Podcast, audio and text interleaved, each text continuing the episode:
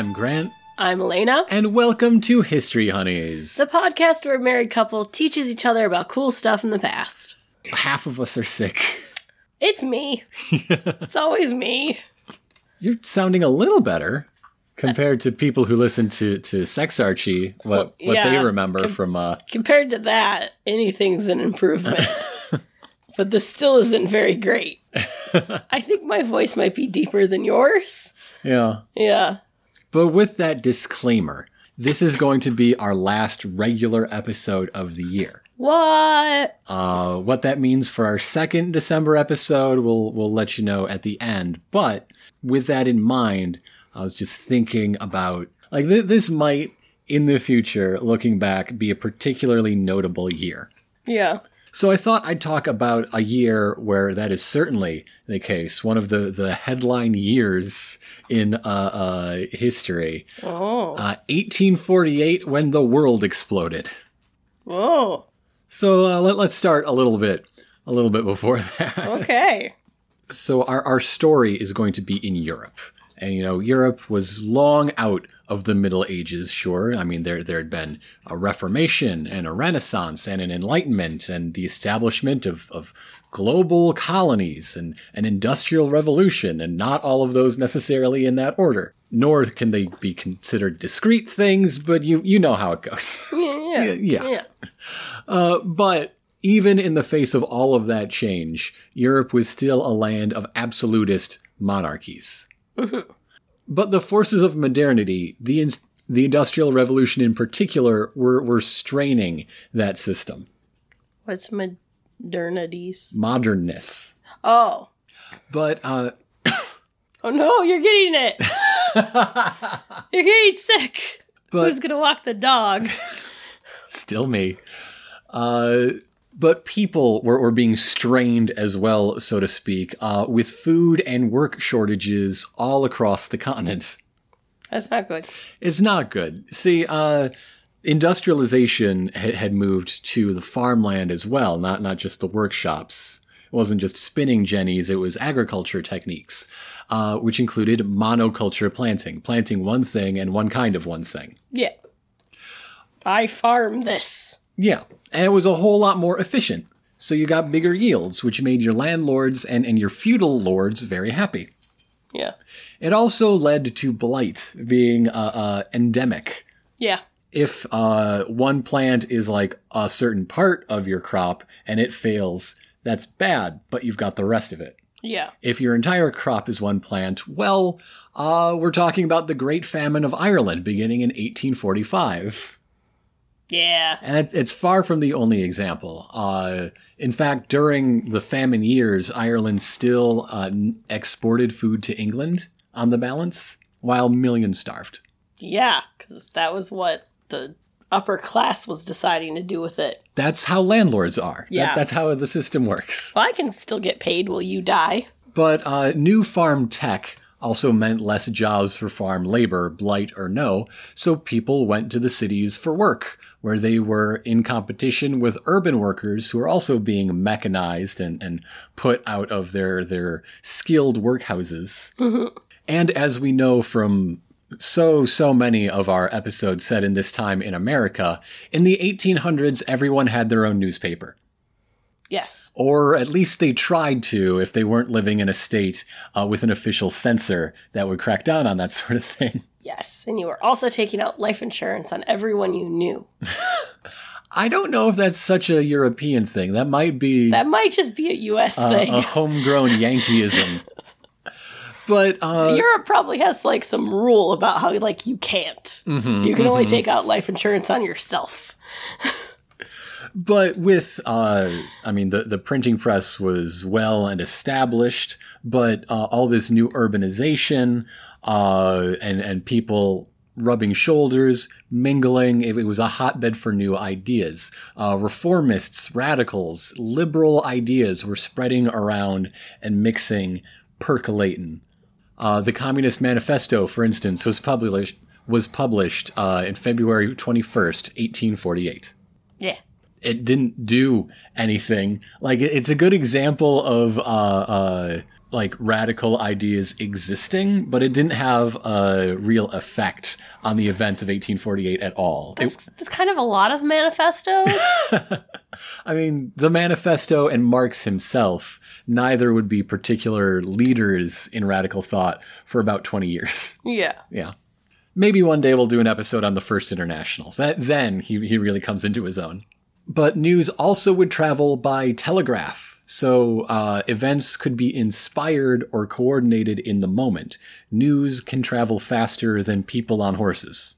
Yes.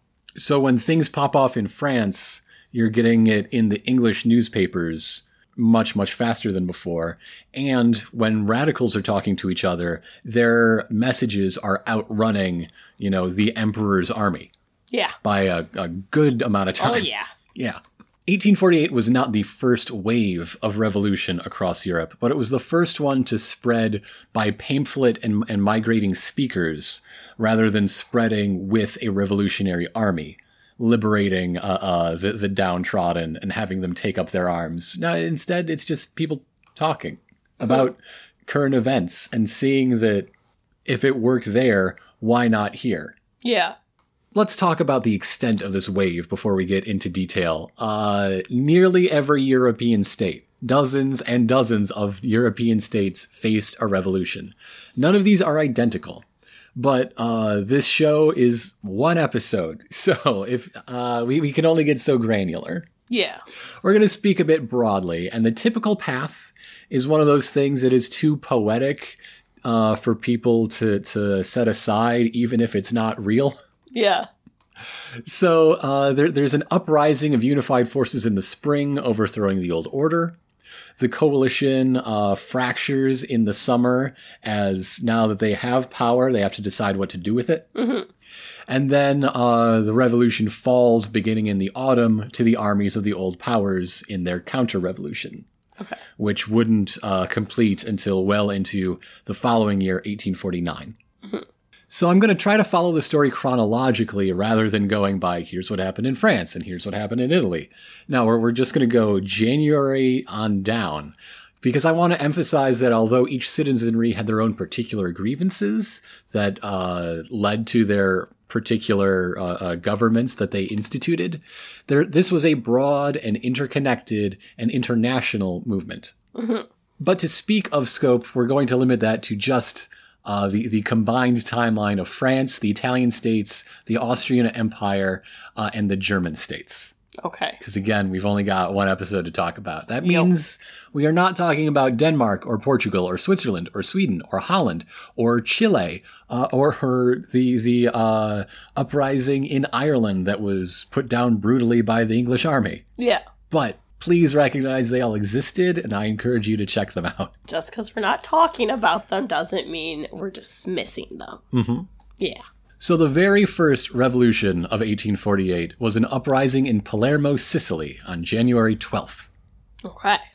So let's talk about the, the situation in the Italian states. I say the Italian states, but not Italy, because there were a bunch of them. This is Yeah. pre unification. So southern Italy and Sicily were, were one crown called the Two Sicilies, one of which was the island Sicily, Yeah. and the other was the, the southern third or so of the Italian peninsula. The two Sicilies. Yes, Okay. I didn't name it. The Bourbon Royals did. Is that where the name bourbon comes from for the drink? Does Uh, it like originate there? The the Bourbon dynasty originates in France. I don't know where bourbon whiskey originates in. That's what I want to know about. I could look this up and someone is free to correct me, but my guess is bourbon the drink is named for the place in uh, uh, the the Ohio Valley, like the central That's what I Midwest, thought. Like it's which is in turn named for the French Royals. Ah. is my best guess. I'll look that up later. Yeah. but after Palermo fell to these uh, to this revolt, uh, their army was forced out, and the people reestablished their 1815 constitution. In in like the age of Napoleon, that, that was one of the revolutionary armies. Not quite that revolutionary because like okay, you're you're free of your old uh, feudal landlords. Also, here's a new king of yours who is my relative. So not exactly Yeah.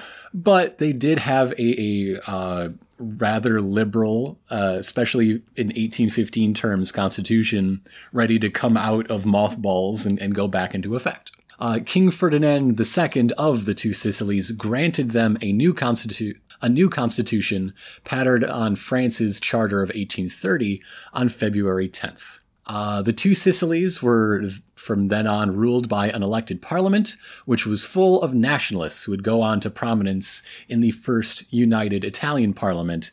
That's uh, unification was in 1870, uh, so part the first parliament was convened then or thereabouts. Now, when I say nationalists in Italy, these aren't Sicilian nationalists, these are Italian nationalists. Italian nationalism at this point is all about making a unified Italy. Okay. Uh, their nationalism was, hey, we, we love Sicily, but also Naples and also Venice. And you know what? Rome. Rome's pretty cool. We're all Italian. That's what Italian nationalism is at this point. Okay.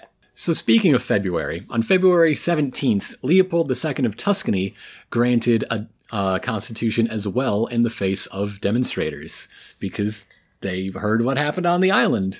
And uh, Leopold II's like, hmm, I'd like to stay here. Uh, Leopold was a Habsburg, and uh, the people were agitating for an end to Austrian influence, along with Italian unification. 1848 begins in earnest in many people's accountings, I guess because they don't like Italians very much, on February 22nd, when barricades go up across the streets of Paris. Ah. Uh, far from the first and far from the last time. Yeah.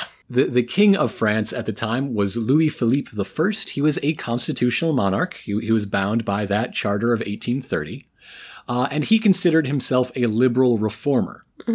You, you knew he was all about uh, individual rights and protections because he banned child labor Oh, for anyone eight years old or, or younger. those nine year olds get to work.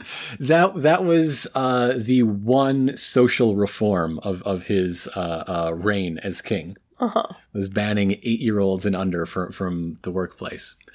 Uh, I mean, he he was a businessman though, and not an aristocrat. He he worked up from the bottom. Sure, he happened to be from a royal house and all, but but he considered himself a businessman, and so uh, in in his parliament, it was the bank's interests. It was uh, the financial sector who were supported above all others. Even like the manufacturers and, and agribusiness weren't too happy with him at this point because he was so into the lending industry. Yeah. Now, at, at this point, because of again the, the demographic pressures, the food shortages, uh, unemployment had put one third of Paris on social welfare by this point, and uh, it was home to some of the the biggest like agitators and uh, radical thinkers. Uh, including the writers who coined the phrases right to work and property is theft. Property is theft. Yes. I don't know if I've heard that. Uh, that guy was also the first person to name himself an anarchist. He coined the word anarchism. Oh. They're not talking like personal property, are they? To have property is to remove it from the commons, therefore, it is theft from Oh, okay. everyone else. So they're talking about like property land, not so much like I own a toaster. This was a time before consumerism. Yeah. They thought of property in slightly different terms than we do in uh, mass produced post plastics America. it, it makes much more sense when I think about it being like land hmm and not that dress. In order to keep a lid on, you know, that sort of thing, political gatherings were against the law. You know, n- nice liberal constitutional king Louis Philippe. So opposition groups would hold banquets instead. Yes! Just I want to go to like an anarchist banquet. I want to protest some by having a banquet. Let's all have a potluck. you just have a big old banquet, you cater, and your guest list happens to be a whole lot of radical thinkers who are going to trade ideas and hobnob and, and talk about, Yes! you know, what, what they're doing next. Protest by potluck. That is everything I want in the world. So the banquets got outlawed too. Damn it. The Picnics. Let's have picnics. beginning with one held in honor of the birth of George Washington. Yeah. Uh, see, Washington overthrew a king after all. Yeah. This this is a clear sign of you know republicanism, belief in a, a government that is not a monarchy, a representative of the people. Advocating for a republic is treason in your monarchy.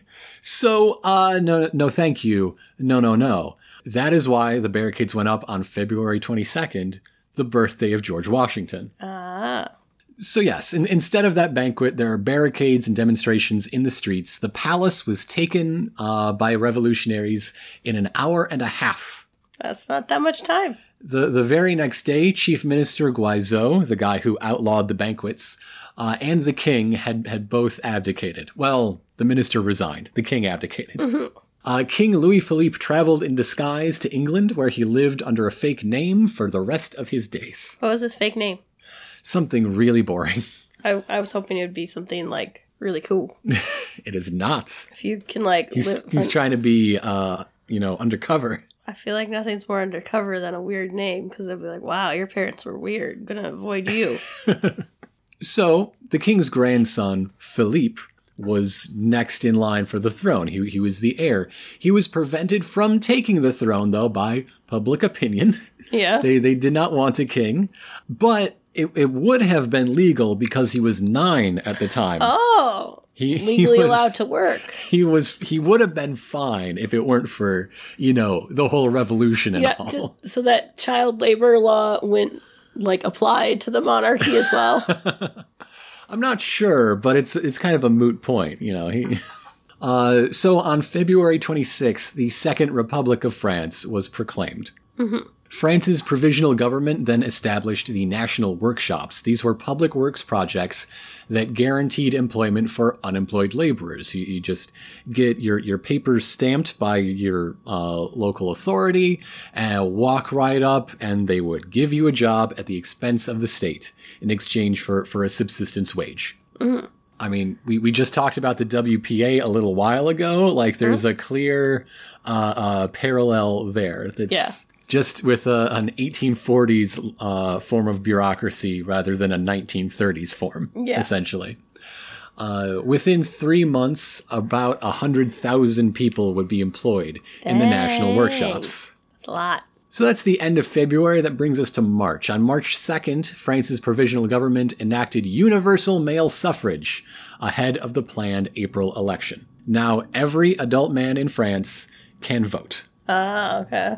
That was a large demand for a lot of these revolutions, as we will see going forward. Each nation under an absolutist monarch had their own, you know, problems with them, but very common ones across the board were uh, w- wishing to establish a free press, establish the, uh, abolish the censor, and enact universal male suffrage. That that is what democracy meant. Yeah. Like, I'm not speaking figuratively. I mean, when like someone was in the streets shouting for democracy, they meant universal male suffrage. Yeah. Yeah. On March 3rd, we're, we're going to uh, move our, our lens over to Hungary and Kossuth Lajos. What a name. He was Hungarian. that sounds like a cough drop. So, uh, Kossuth, he was a Hungarian liberal reformer and nationalist. You just love the name Kossuth, don't you? Yeah, because it makes me think of like coughing. Would they be called Kossuth drops then? I was thinking Cothus like lozengers. Lozengers? Yeah. La- Lajosers? Yeah. Okay. so anyway, Kossuth he he made this big speech in the Hungarian Diet, the, the Hungarian legislature that is assembled by the king, uh, calling for a parliamentary government in Hungary and a constitution for all of Austria. Hungary was a country within a country. It, it had a limited autonomy, but it was part of the Austrian Empire. Uh, the Diet was convened whenever the whenever the king said there ought to be one this year. Okay. Uh, the king was also the emperor of Austria and always had been for many, many years.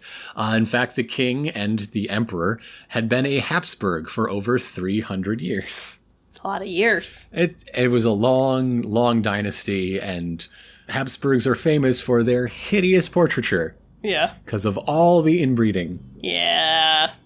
Uh, feudalism was still in effect, with peasants tied to the land, nobles exempt from taxation, like the, the whole kit caboodle of feudalism was active in Hungary. So Kossuth, this liberal reformist, heard the news from France and saw it as an opportunity. The people are starving, they're in the streets, they're seizing power. Th- this is my time. Yeah. March 4th, the very next day, Charles Albert, King of Sardinia, which is northwest Italy, uh, granted a constitution protecting liberal rights before one was forced on him. It's like I see what's going on here. yeah, yeah. March 13th, Kossuth's speech is read on the streets of Vienna, you know, the, the seat of power, capital of the Austrian Empire. Students lead demonstrations against Chancellor Metternich, demanding a constitution and a constituent assembly elected by universal male suffrage. Oh. So the military opens fire, Of course. killing five. And so what was a, a student demonstration is now an incited mob with workers joining in and taking arms, moving throughout the city. Yeah. Metternich, of course, had to meet with the emperor about the events of the day. Uh, and so Emperor Ferdinand I asked Metternich what all that noise outside was. And so Metternich answered, They are making a revolution. And uh, Ferdinand asked, But are they allowed to do that? What? At least that's how the story goes. okay. His more famous quote is after demanding apricot dumplings and being told, But, Emperor, they are out of season. I am the Emperor and I want dumplings.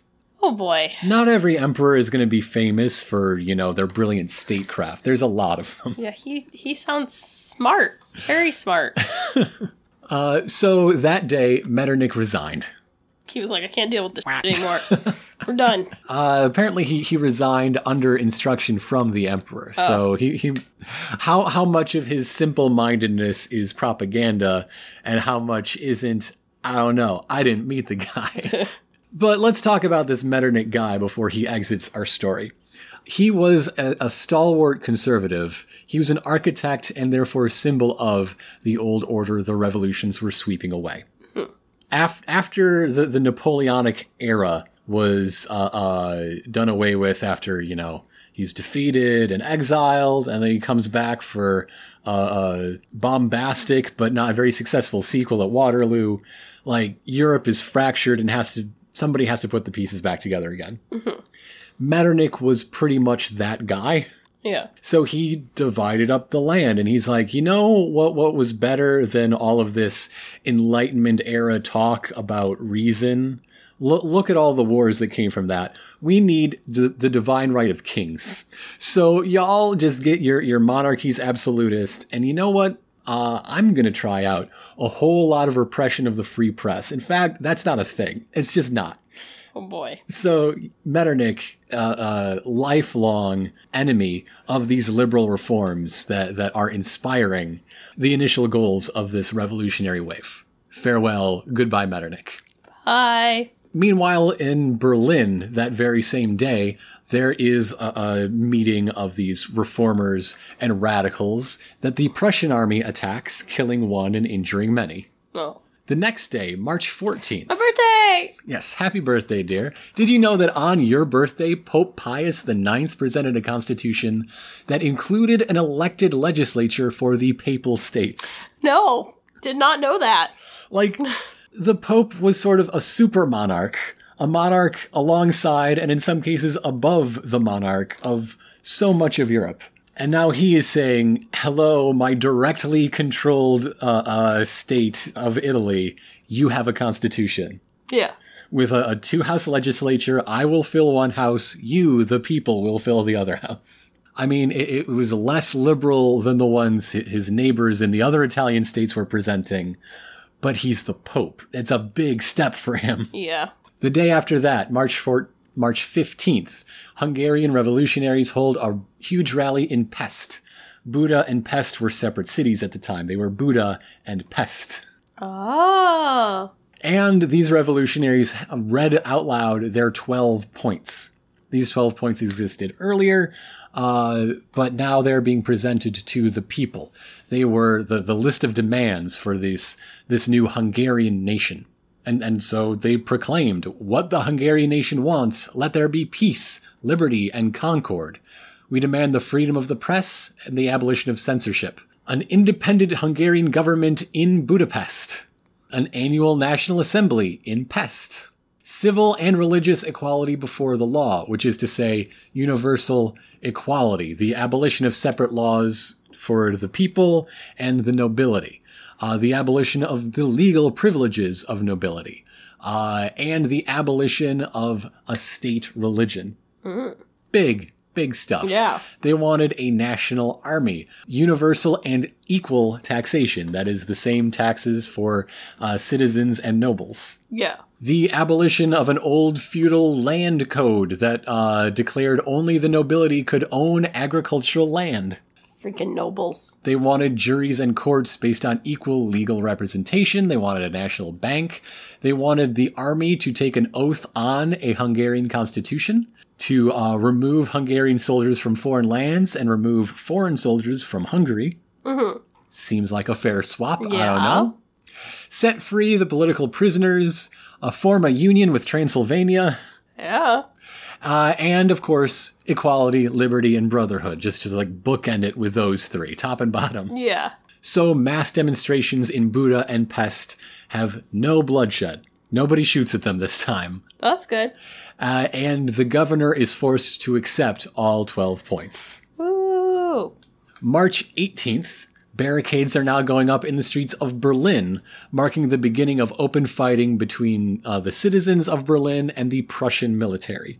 This is also before Ger- German unification. We're going to talk about a few German states, most notably the largest and most powerful of which, Prussia.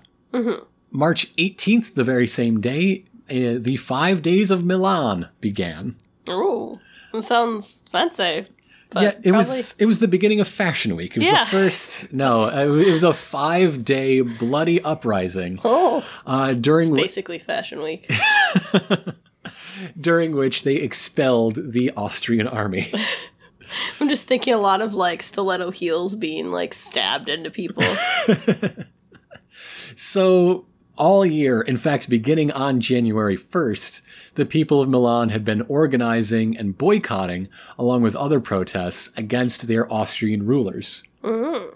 Austria had like a state monopoly on tobacco products and some other things, and so the Milanese stopped smoking. hey, It, it was their New Year's resolution. nice. Now that Metternich has resigned, now that Austria is open to, to these liberal ideas and freedoms, let's have a revolt in the streets. Yeah, let's do it. So, over five days of fighting from their own barricades, the people of Milan forced 13,000 Austrian soldiers to withdraw from the city, leaving Lombardy, you know, the Italian state that Milan is in, or was, it's not, you know what I mean, Yeah. uh, leaving it de facto independent. Yeah. Congratulations. Two days later, March 20th, the Greater Polish Uprising began in Poznan. Uh, this was calling for effective autonomy for Poland. Poland was entirely partitioned by the Holy Alliance of Austria, Russia, and Prussia. Uh, asking for independence would jeopardize the support of all of those. Yeah. But for now, the King of Prussia was being very nice. Oh. So they really didn't want to upset him. So they're just like, autonomy. autonomy is not independence. Yeah, We will we will demonstrate for autonomy.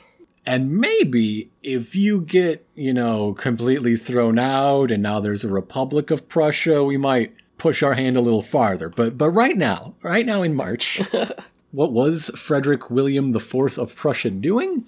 Well, on the 21st, he was attending a mass funeral for the 254 civilians shot on the 18th.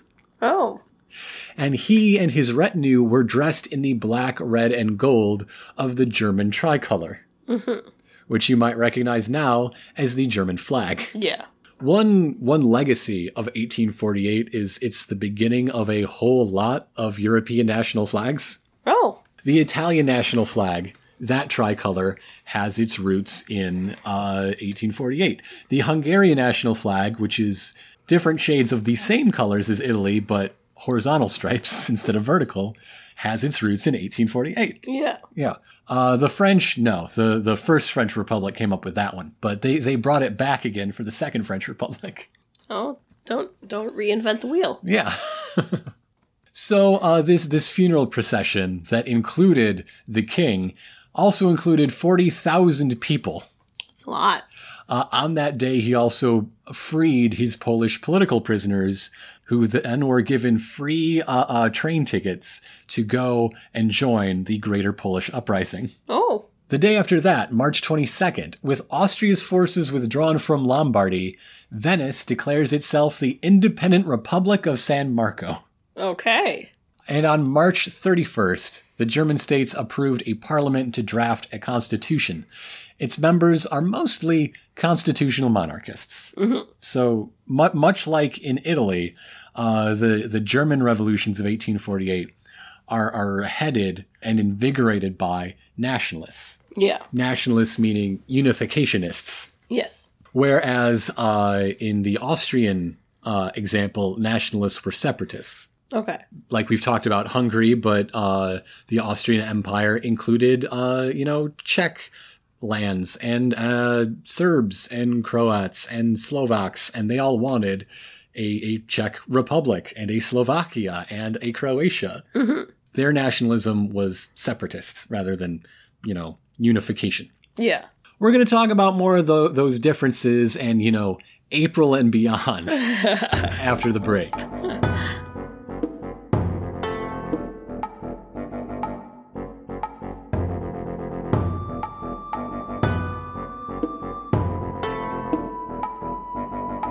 Welcome back, everybody.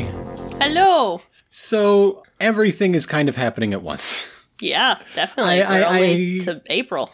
I hope March really shows that. I mean, we're talking about something that happened in France in mid-February, and like six weeks later, there there are uprisings and revolutions and new governments and and blood in the streets all across the continent. Yeah. Uh, mostly in the wake of uh, the the symbolic victory of Metternich's resignation. I guess I could have saved like half an hour by saying that and making that the first half. But meanwhile, we're in April. So that German assembly we, we mentioned right before the break on April 8th passes a law providing, guess what? Male suffrage. Universal male suffrage and indirect voting. What's indirect vote? Uh, all of the these newly enfranchised German men would vote for people who would vote. It was it's the same as the electoral college essentially. so dumb. the same as the original intent of the electoral college. You so pick less dumb. you pick the, the people that you know who you trust and they will make the real decisions between them. Still dumb. It's really dumb and not exactly democratic, but but it's certainly a fair step more democratic than say an autocratic monarch. Yeah. Yeah. Should abolish the electoral college. Just Oh. gonna throw that out there. Oh, absolutely. Uh, on April 11th, on April 11th, the April laws, bet you can't guess how they were named, Because it's April. the April laws of Hungary were signed by King Ferdinand V. Uh, so Kossuth was now head of the Hungarian Diet and passed a sweeping set of reforms to modernize and liberalize Hungary, like abolishing serfdom. oh, okay. Yeah, yeah. Like uh, passing control of the military, the budget, and foreign policy to the Hungarian nobles in parliament, not to the, the greater empire of Austria. And, and all of these April laws essentially made Hungary autonomous. I'm sorry I was laughing at Hungarian diet. Every time. The Hungarian diet does involve a lot of sauerkraut, I might guess. It's just a funny term.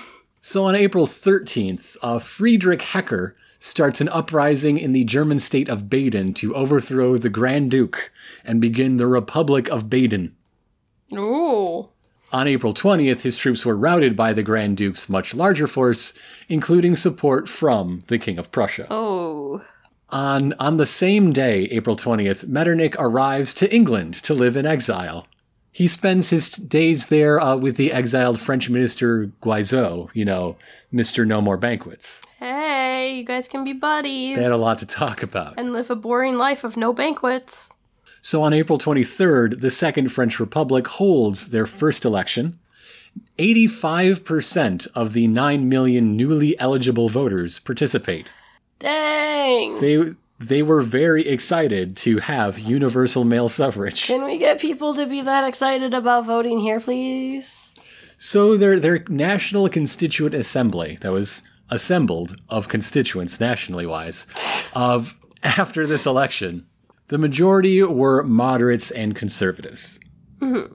That brings us to May, May 6th. Prussian forces defeat the Polish militias, ending the tense and tenuous steps toward autonomy. Oh. On May 15th, back in France, Parisian workers stormed the assembly and proclaimed themselves the new provisional government. They don't want to be uh, uh, governed by all these conservatives that, you know, all the, the rural men of the French countryside elected. Yeah. They made this revolution for radical change, not an elected body that'll do the same thing the king did last year. Yeah. Their new provisional government doesn't last too long. They are dispersed, and the leaders are arrested by the National Guard by the end of the day. Oh. On May 17th, Emperor Ferdinand I flees Vienna in the face of demonstrators demanding democracy. To, to clear up confusion, he was Emperor Ferdinand I of Austria is the same person as King Ferdinand V Oh my god! of! Hungary. There, there were four King Ferdinands before him, but zero Emperor Ferdinands before him. Why? Why can't he just use one name? I mean, they did. It was just different numerals. But like, He was the fifth for King Ferdinand of Hungary and the first Emperor Ferdinand of Austria. It's very clear. Uh, King James was the same. I forget what number James he was King of Scotland, but he was King James the First of England. that's when you just change your name. You're like, I Fourth, I think, King James the Fourth of Scotland. am King Billy Bob. Know, Only one. have you just been thinking about Varsity Blues again? Oh, that was a name in there. Yeah. so the next day, May 18th, the Frankfurt National Assembly convenes. This is the first freely elected parliament of all of Germany. Mm-hmm. This is a huge step for all these German nationalists looking for a unified Germany. In, in fact, through the life of the assembly, they mostly talk about how to make a unified Germany and what it looks like. Yeah. A really big question is do we include the German parts of Austria? Oh. Yeah. So the, the Frankfurt National Assembly is held in St. Paul's Church in Frankfurt. Uh, parliaments and assemblies were being formed all across the continent, as we said. The bodies being assembled a whole lot faster than anyone can put up new buildings for them. Yeah. So they're all in like concert halls, or maybe there's a big room in a palace that their king isn't using anymore these days, or often really big churches Yeah. The Frankfurt Assembly elected Henrik von Gagern, uh, their president, president of the assembly. He was a moderate who advocated for unification, but insisted any action the assembly take be approved by the monarchs of these various German states. What? That's what moderates get you. Uh, on May 22nd, four days later, the Prussian National Assembly convened with, and, and their mission was to produce a constitution for Prussia. The King of Prussia would no longer be autocratic, he would be a constitutional monarch. The day after that, May 23rd, the slaves of Martinique and Guadeloupe rose up and are emancipated by a colonial general before there's time for an official edict to, to come and declare them uh, in, uh, emancipated. One week later, on the 30th, the Kingdom of Sardinia defeats the Austrian forces that had withdrawn from Milan back in March. There's a lot of fighting around northern Italy with the, this Austrian army sometimes winning uh, uh, victories over these uh, newly independent, uh, newly constitutional Italian states, sometimes just like turtling down in old fortresses. Yeah. They're, they're chasing each other around uh, the, the Italian mountains. Anyone who was writing home around this time had a lot to write about. Yes, absolutely. So that'll take us to June. On June 12th, the Pan Slav Congress in Prague was dissolved, and the military occupied the city in the th- in face of the threat of Czech nationalism. This is kind of the beginning of a counter revolution. Much like February 22nd in Paris was not really the first uh, uh, revolution of 1848, but it is credited as kicking off the whole thing. Disbanding this Congress and occupying Prague was not the first step of counter uh, revolution, but it is the one that gets credit for starting the big counter uh, revolution movement. Yeah. Uh, one week later, on the 19th of June, news of the February Revolution in Paris reaches Sydney, Australia. I mean, for, for all our for all my talk at the top about like new communication uh, uh, technology, you still needed a really long boat ride to get to Australia. Yeah. June twenty first, uh, happy solstice, I guess. Uh, the National Constituent Assembly in France closes the national workshops. No surprise, because they were a, a much more conservative body than the provisional government that, that created it. Uh, and this triggered the June Days Uprising. Ooh. Laborers erected barricades across the streets of Paris. and they climbed across these barricades to go home to home, building to building to recruit members and raided armories for their weapons. Uh, they, they unfurled banners reading, reading uh, Du pain ou la mort, or bread or death. Oh. I'm I'm sure we'll have some people writing in with whatever translates to trop, stop trying to say French words or death. The the National Guard and the French army put down the uprising over the next 3 days. And when I say put down, I mean 3,000 workers shot dead, 4,000 deported. Yeah, it's putting down. Okay. From here we're going to break away from the timeline. Oh, oh, oh. Yeah. Uh, I think that's enough blow by blow. I mean, the, the point I wanted to make was this spontaneous, many fronts. And again, think back to, to the non exhaustive list of other states where uprisings are happening. Yeah. Very wide, united wave. Uh, but that point has been made. So what are we gonna do now? Well, now we're going to talk about things more in broad strokes. Oh. Now that the explosive change had ended, now that many of the largest seats of power had become uh, brand new states, or at least uh, new, new and, and constitutionalized and liberalized ways of operating the old states. The, these reforms being won, the divisions be- within the movement came to light. Though none of these divisions were quite as bloody as the June Days uprising. Broadly speaking, the liberals had won what they wanted. They, they had their free press, they had their constitutions, they had universal male suffrage in many, many places. But the radicals, the poor, the socialists, which was a word with about a hundred definitions, it was a very new word at the time. Nobody was really sure. It had a much more fractured definition than democracy did in 1848. Those people didn't get what they wanted yet. But since the liberals and moderates did, they were content to stand in the way of their former allies' struggle, just celebrating the political forms they won and blocking the social reforms that could have happened if, if they had stayed united. Yeah. What it comes down to is everybody was in it for freedom, but they didn't always agree on what freedom meant. Uh, German radicals uh, made this point uh, very cleverly by juxtaposing the freedom to read with the freedom to feed. A slogan of theirs to, to ask, What's the point of a free press if you're too hungry to read the dang paper? Yeah, that's a good point.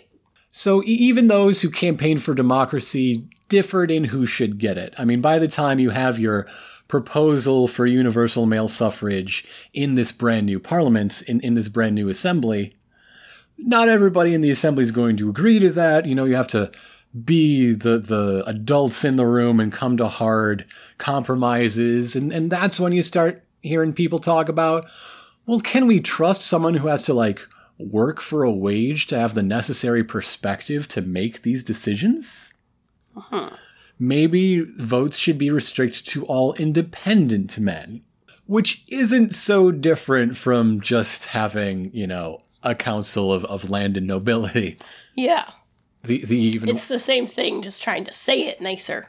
Of course, the even scarier idea is what if those workers do recognize uh, th- their ability to exercise power? Yeah. Yeah. Hmm. Uh, A- another interesting uh, uh, intersection of freedom meaning different things to different people is in is in the Austrian partition of Poland. The the freedom of Polish Austrian aristocrats looked like an independent or at least autonomous Poland free from Austrian influence. Mm-hmm. For Polish Austrian peasants, it looked like sticking with the empire that just abolished serfdom. That seemed like a, what freedom means to me Yeah. as as a as a peasant. Yeah.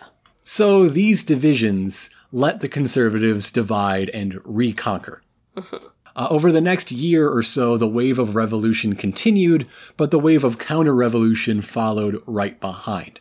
The, the powers that had not been deposed lent their armies to those that had in order to win easy allies. Like, you're all elected, that's fine and dandy, but you've got a, you got a real uh, uh, radical problem. Why don't you borrow my, my Prussian soldiers?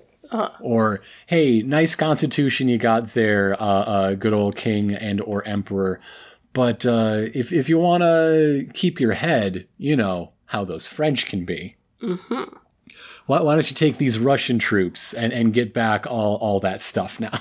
I mean, the, the army of the French Republic even joined in. They sieged the walls to return the Republic of Rome to direct papal control in the summer of 1849. Uh huh. Uh, the counter revolution ended most of the new revolutionary governments and reinstated censorship, reinstated repression, removed uh, suffrage. Uh, France's Second Republic, one of the big uh, um, exceptions to this, continued past the, the counter revolutionary wave, uh, with Louis Napoleon at its head, elected for four years. And then he declared himself Emperor Napoleon III, rather than be taken out of office by the one term limit. Yeah. So you get around that. Change your title. So, uh, it, so maybe it didn't really avoid the counter revolutionary wave. It just took a very unique step along it. Yeah. Now, for some reason, people think that that means the revolutions were failures, and I think they are very wrong. Yeah. I don't think eliminating serfdom is a failure. No. I, I don't think that that is what a failure would do. Uh, the Second Republic abolished slavery in all of the French colonies. That sent the neighboring colonies in the Caribbean to follow suit rather than risk uh, their slaves rebelling. The, the Lesser Antilles had slavery end because of June 22nd in France, essentially. Yeah. That's not a failure. Uh, Italian and German unification were secured in about 20 years. That's what they were fighting for. It, it wasn't done by these radicals, by these liberals. It, it was done by the the uh, conservative crackdown to follow, but it still happened. Yeah. Absolutism was done. Everyone recognized they could only rule by consent of the governed, though, like I just said, many interpreted that through a, a realpolitik, uh, uh, power, you know, might makes right kind of lens. Yeah. The, the wave of 1848 and the reactions to it are directly responsible for the sort of sensible center managerial style of government, with things like information management rather than an official state censor's office. Uh, the counter revolutions may have exiled and killed the liberal figureheads, but those states would be primarily liberal technocracies in less than a generation. Once things were settled down from 1848 and 49, it gave way to the age of administration. Very fancy. Very fancy. Anything that's like the age of. Very mm-hmm, fancy. Mm-hmm. And and looking at this through a historical lens made clear the way society is split into classes, organized by their relation to the means of production, and motivated by their self-interest. The reason Marx wasn't so hot in 1848 is because he hadn't studied 1848. Yeah. like uh his his theories were developed properly over the next 20 years and one of his great works in like the midpoint between uh uh the the manifesto and capital volume 1 finally coming out and putting it all together properly was a book about 1848 and Louis Napoleon you can even see this in uh, a US example. There was a routine resolution in the US Senate to congratulate France on establishing a republic. You know, it's, it's the sort of thing that happens all the time. Republics are good. France is cool. Just rubber stamp that until one senator introduced an amendment further congratulating them for liberating the slaves of their colonies. And then another senator, John C. Calhoun, said, no, no, no, we, we cannot, as the U.S. Senate, congratulate anyone for freeing any slaves. Slavery is very good, actually. So uh, that whole resolution uh, amendment, with or without the amendment, was just sort of scuttled and forgotten about and expired before it became a huge sticking point Yeah. on on a nine on a on what is basically a a, a greeting card to the new uh, uh, government in France. yeah. So it's 2019. It's about 170 years later. Why why is this the year I wanted to talk about when I decided to talk about a whole dang year for our for my December episode? Uh, because there's a lot of sh- going on this year. It's true, and, and one of those things that is going on is a global wave of demonstrations against neoliberalism and austerity. Uh, similarly spontaneous looking, though following decades of, of uh, increasing pressure, making lives of the common people harder and harder to live. yeah. I'm talking about Chile and Lebanon, uh, Ecuador, Colombia, Egypt, uh, the reaction against the, the coup in Bolivia, uh, the climate strikes. Yeah. The, these are what I'm talking about. And, and we live in a time now where technology is accelerating the divide between rich and poor, and large companies and finance interests are the ones that have the, the autocracy today. Yep. I mean, however many episodes ago, uh, the the Cochabamba water war was Yeah. the topic of the day. The World Bank hasn't changed since. Like Yeah. the IMF and World Bank are totally in on the uh, uh, coup against Evo Morales, which is back in Colombia with the Cochabamba water war. So. And if even this failed wave, this so-called failed revolutionary spirit of 1848, can achieve so many of its central goals in time, what's the harm in trying? Yeah. Why not? Go start a revolution, people. Why not? Let right? That that's Yeah. that yeah. Yes. Go do it. Mm-hmm. Watch out for the liberals to stab you in the back. But in the meantime, Picnics and protests. so darling, what have you learned? Well, what I I think is very interesting about the way you did it was mm-hmm. like condensing all this stuff happening into the, this month and this month and this month because so mm-hmm. often we learn about things. Well, here's this thing happening over here, and here's this thing happening over here. Right. But putting it into like the timeline mm-hmm. is when you see the bigger picture of what's going Yeah. on, and that's often not how history is taught, Right. They, and especially like social issues aren't necessarily taught and connected. Mm-hmm. they, they, they weren't siloed. And because you have to draw a line around it somewhere, because there has to be a limit at some point. You can't just keep going and going and going. Yeah. Right. But it's also not siloed from the art of the time. It's not like the Bronte sisters were like alive and reacting to this stuff. like, even though uh, England was one of the uh, states that is famous for not having a revolution, and there are a lot of very stupid theories for why that is. We're just special. No. Uh, they exported a lot of the, the pressure on the people to the colonies.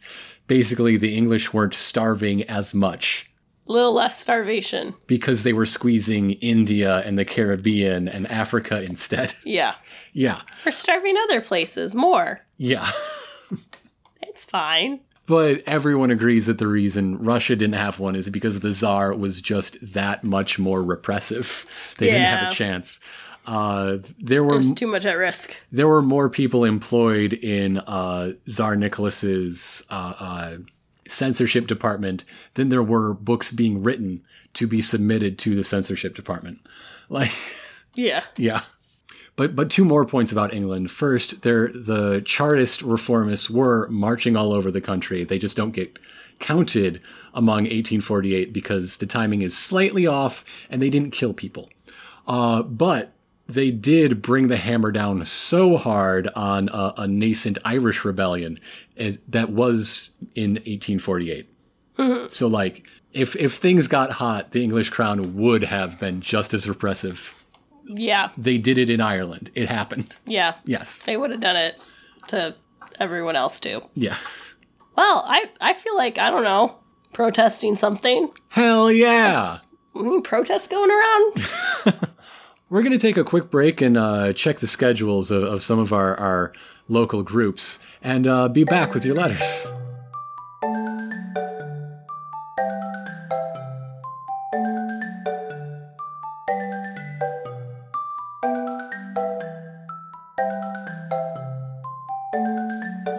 Back, everybody. Hello. Are you sick? I'm not sick. Are you sure? My throat's very dry after all this talking. Because I'm not letting you talk much because you're sick. But we got a little bit of talking left, specifically reading your letters. Woo! Ramona writes in again with responses to a few prompts, starting with their favorite roller coaster, Takabisha, the record holder for the steepest drop at 121 degrees. Whoa. Let's go on it. Well, uh, that would require we go to Fuji Q, an amusement park at the base of Mount Fuji, which sounds pretty cool, actually, yes. Yeah, yeah, let's do it. Their favorite revolution, which was the prompt I asked for for this episode, is the Zapatistas of southern Mexico. Uh, although they aren't really a revolution in the violent uprising sense, these are the present day Zapatistas, that is, uh, revolutionary, not really, you know, barricading the streets and, and firing upon the king's men. For that sort of thing, Ramona uh, tells a story about Nestor Makhno and the anarchist Black Army of Ukraine, active in and around the, the time of the Bolshevik Revolution of 1917. And so she, she talks about how uh, this Black Army and the Red Army interacted uh, with one another. It's a pretty cool story, and people should check it out. It's good stuff. I'm kind of maybe saving up for a 1917 episode one of these years. I don't want to ruin it all. But thanks, Ramona. Uh, Kirsten writes in, uh, and their favorite revolution is the Haitian Revolution, uh, which is the only successful slave revolt that came from the many that happened, uh, the transatlantic slave trade. Uh, points out that is an example of the United States uh, flexing its muscle to bully a nation of people of color, as the United States would use it to influence other nations not to trade as much with them due to it being a nation created by rebelling slaves. Yeah, yeah. Uh, the reason Haiti is in the state it's in is because of U.S. foreign policy in uh, from from like the dawn of America, essentially. Yeah. yeah. Yeah, we we kind of suck. Favorite public piece of art, which is an old prompt, Yeah. uh, is basically all the street performances that happen in their hometown of New Orleans. Uh, impromptu parades, live music performances, uh, from jazz, bluegrass to rap, uh, dance performances of all kinds. Uh, it's happening all over. And uh, favorite thing from the 90s is Pokemon. I knew someone would say. Well, now two someones. I Yeah. Think. Yeah. Yeah, Thanks, we just Kristen. expected more. We just expect more from you people. We expected more Pokemon. By that I mean, yes, more Pokemon. Thanks, Kristen. ARP writes in, and their favorite revolution is the Gentle Revolution, Oh, sounds nice. Which is when Czechoslovakia uh, founded a parliamentary democracy, uh, split itself into uh, the, the independent Czech Republic and Slovakia, both of which joined the European Union and NATO, and became part of sort of the legacy of 1848 I was talking about earlier. The, these nice, liberal uh, states with their, their technocratic managerial politeness. Yeah. Yeah. It all took just a little over a month for for uh, the paperwork to to be filed and squared away, and not a single shot fired by anybody. Congratulations, Czech Republic and Slovakia. Yeah. Of course, ARP has to point out a second favorite the religious civil war that started with the first defenestration of Prague, where uh, a, the town council was thrown out of a church window to their deaths. Uh, because of how the, the church in Bohemia was being run, which made King Wenceslas IV so sad he died. Oh my gosh. I was not expecting that. Yes. I was expecting something very different than him dying. And uh, I mean, everyone who's defenestrated also died. Well, yeah, but I was like, oh, it made him so sad that he like took revenge. No, he just died. He's a gentle soul, that King Wenceslas. But uh, for for more on the second defenestration of Prague, that was one of our half segments in one of our New Year's specials. Our, our 2018 uh, New Year's special is uh, half about the second defenestration of Prague. There we go. Yeah. Thanks, ARP. Uh, William writes in uh, and shares that they actually did a history revolutions or history of revolutions class in high school. It's a popular thing. It's fun. Yeah. Their favorite uh, is for entertainment, uh, or the entertainment value. For the rough, uh, blah, blah, blah. They They're- were they were ruffians. Yes, those ruffians. His favorite uh, for the entertainment it provided uh, was through the rough, the Russian Revolution. Did you almost say Rough Riders? I almost said ruffians again. okay. The ruffians revolution. the Russian Revolution. Yes. The year that William took the class at the during the end of year exam uh, for those studying uh, the Russian Revolution, there was an image of the storming of the Winter Palace. Uh, and the image that was used in the exam booklet was sourced from the internet, and whoever did didn't like pay attention uh, because there was a BattleTech Marauder photoshopped into the version they used. You can say BattleTech Marauder on the first try, Yeah. but not Russian Revolution. No, I can't say Russian Revolution. Battletech Marauder. There you go. Ruffians Revolution. Rough Riders regulate. Okay. Thanks, William. Thanks, William. Peter writes in uh, with a very sneaky, sneaky answer. Their favorite revolution is the one that started it all the invention of the wheel revolving on its axis. Uh, mankind's earliest technology. Uh, we're talking pottery, we're talking agriculture, transportation, weaving. Nothing happens without a revolving wheel.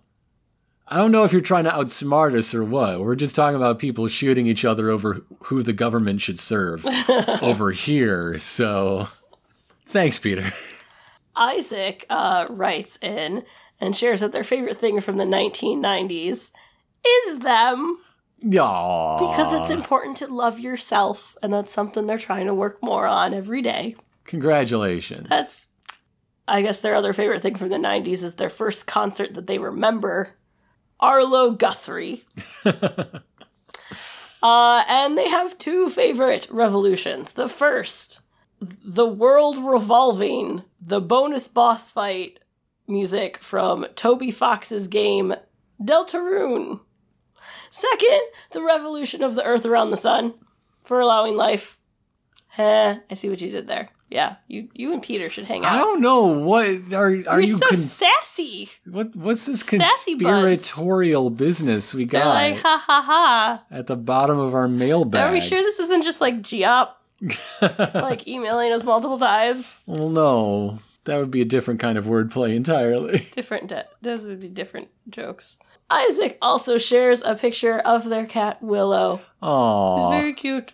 Willow's got one of them two faces that cats have. Yeah, Got a black side and a stripy side. yeah, Yeah. Like Willow. Thanks, Isaac, and thank you all for writing in. Darling, if somebody listening to this wants to send us a letter, where can those go? HistoryHoneyspodcast at gmail.com. And we want to hear your show suggestions, your corrections, your your questions, your, any sort of story you might want to share, including the responses to our usual prompt. Darling, what's our prompt? Well, our next episode is scheduled to come out on December the 24th, Christmas Eve. And we're not going to be available to do our, our full, like, sequence of research and everything. So, in order to keep our schedule, I'm going to be putting together something special to, to come out then, which means our next regular episode is going to be, again, our New Year's special. Uh, so traditionally, uh, our, our last prompt that we ask for from the year is I want to know everybody's favorite thing that happened in 2019. Yeah. As, as we head into yet another revolution around Earth's orbit. Yeah. Another 366 days of adventure. It's one of the big ones coming up. oh, yeah. Yeah. And you can send those to historyhoneyspodcast at gmail.com. For those that couldn't hear that, it's History Honey's podcast at gmail.com. Are you trying to tell me something about my voice right now? Do you want to have another cough drop, dear? I don't have cough drops. Okay. I don't like them. They're gross. they taste bad. But as we head into the the uh, hard mode of the holidays, the the Which I might survive. the expert levels of uh, year end. Gotta go for that boss fight of Santa. Okay, Santa dresses in red because we finally got into the last health bar. Santa used to be green, but we, Oh, we've gone through enough rounds. that explains so much. But you can uh, keep in touch with us and, and follow along with whatever happens to us. And in fact, we just found a little bit of history in the city earlier today. Yes, we did. And you can find out all about that on social media. We are on Twitter and Facebook and Instagram. At History Honeys. And since we're all in the spirit of giving and community, I would absolutely appreciate it if you uh, took the time to give us a rating and review on Apple Podcasts or any other podcatcher that gives you the option. Uh, and also, a little bit of word of mouth never hurt anybody. In fact, it only helps 100% of the time. That's how revolutionary ideas spread. We just gave you so much material to talk to your family about over the holidays. Ask them what their favorite barricading device is. Ask them what they think about Chancellor Prince von Metternich and his eventual return from English uh, exile to again become a major figure in in uh, the Austrian Empire. Or that. You can ask them that. I'm sure they have very well developed opinions. Yeah, I bet so. Uh, I hope everyone has a really good rest of this year. Yes. You won't be hearing from us in a way for a while, but you will be. it's just, Not directly. yeah. Yeah. So I hope you have a good rest of the month, a good rest of the year. Same thing. Hang out, enjoy. Yes. Thank thank you very much. I mean, I, I got all thanksy last time, and I want to save it up for the new year. But Yeah. uh, I I I agree. I'll leave it at that, so I'm not just getting too maudlin and mawkish. Okay. And with that, I'm Grant, I'm Lena. and history's better with, your honey.